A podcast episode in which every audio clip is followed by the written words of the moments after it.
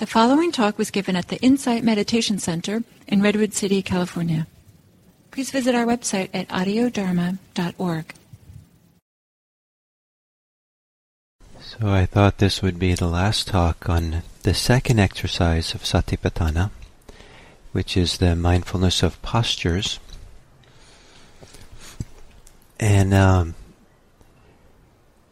as with the first exercise, as each of the 13 exercises, it's followed by the ref- refrain. And the refrain um, is the same for each.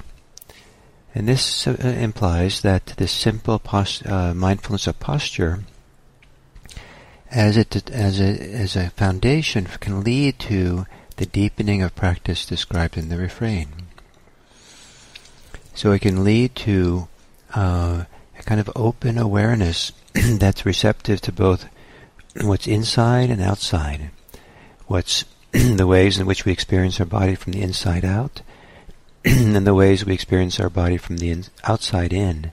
Just it's just an open awareness to know to know what is arising, and um, the um, and then as we do this, there starts becoming a sensitivity to how things just appear.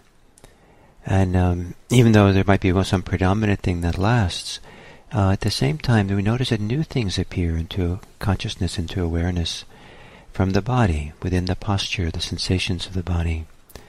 And to receive the comings and going of sensations and to know it in this simple way can allow kind of a deepening and a quieting and a settling, stilling of the mind until we start tasting something of the freedom of radical simplicity where there's no craving, no clinging to anything. So that's one direction in which um, the this mindfulness of posture can go. I'd like to take it a different direction, which is as we become more sensitive and more attentive to our posture, we can become aware of the details of our posture or the subtle variations in our posture as we go through our lives. And we can have, develop a tremendous amount of self-understanding by noticing the shifts in our posture. So there doesn't have to be big shifts. So it doesn't have to be mean from going from standing to sitting or sitting to lying down. But if we're standing with someone, talking with them, or we're sitting with someone, doing some activity, uh, what is the posture expressing? Are we tense? And maybe like we're not happy with what's going on and we're actually in a chair and we're pu- pushing back into the backrest of the chair. Or perhaps we're really eager to understand someone and this desire to understand and we lean forward. Maybe they tell you that they have the, um, they know what, you know, what the lottery number will be for the winning some big prize. Then we lean forward because of the desire for something. Uh, or maybe we feel di- uh, discouraged. Someone says something and and um, you know someone says something personally about our- ourselves. Someone says to to me that you know that uh, well, self-respecting Dharma teacher doesn't wear blue shirts. And so then I notice that my shoulders sag and the little slumping going on. There's a deflation going on, a discouragement, a disappointment, uh, something. So there's all these little movements that the posture varies. And, um, and if we, as we pay attention to the posture and we're sensitive to it, and then we can become aware of the subtle shifts and variations. We turn away someone's saying something and we find ourselves turning away, or um, the um, uh, we're holding ourselves more tensely. So the posture expresses what we're feeling. The posture expresses what we're uh, uh, some intention, some purpose, some uh, um, all kinds of things are expressed in the posture, and we say that we, this is uh, uh, kind of represented in the English language uh, uh, by the verb posturing. We say someone was posturing. It means that they were kind of asserting themselves at their status and trying to, you know, uh, take a assume a place in the hierarchy or in the situation or trying to show them prove themselves or show who they are in relationship to others and um, and that can also be expressed in posture. Confidence can be expressed in posture. Care and attentiveness can be expressed in posture. Uh, to really be present for someone can be expressed in posture.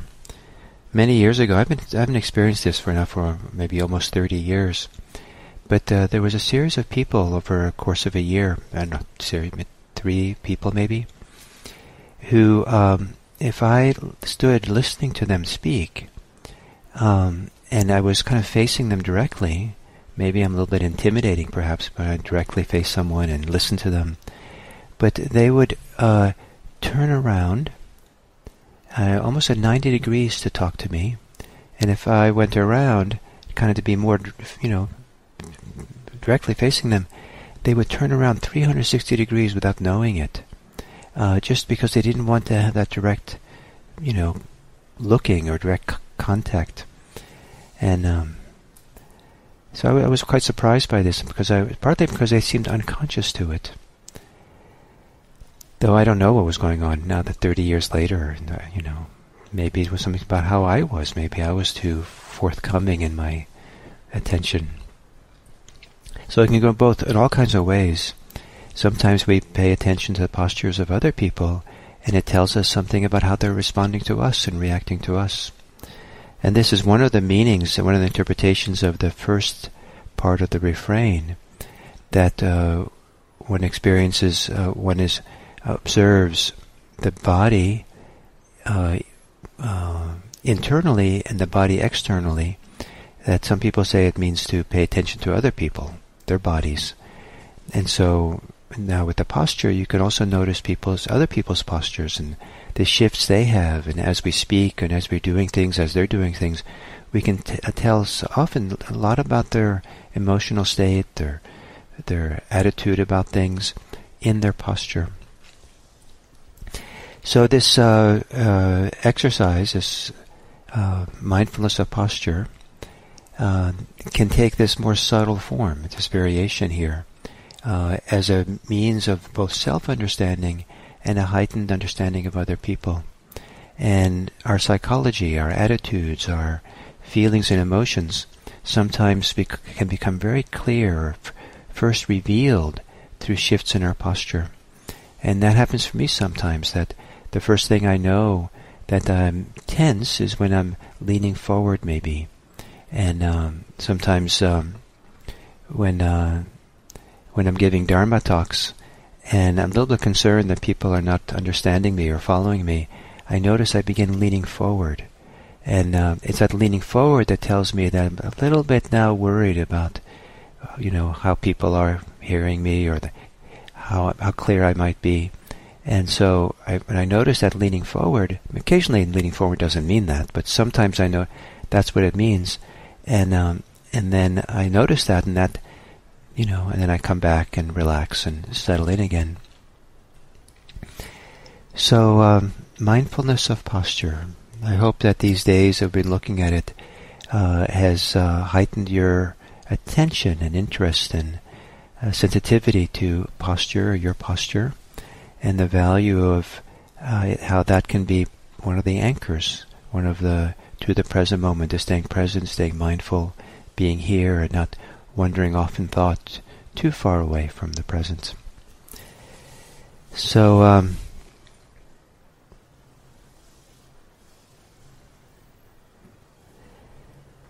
so thank you very much, and. Um, Tomorrow uh, we'll start on the next uh, exercise, which a uh, little bit is a continuation of what I just did now, where I where mindfulness of posture can lead to a wider understanding of uh, of ourselves. So the next exercise, also on mindfulness of the body, involves a kind of a richer, wider understanding of things in our lives as we go about it. So that's for tomorrow, and um, thank you very much.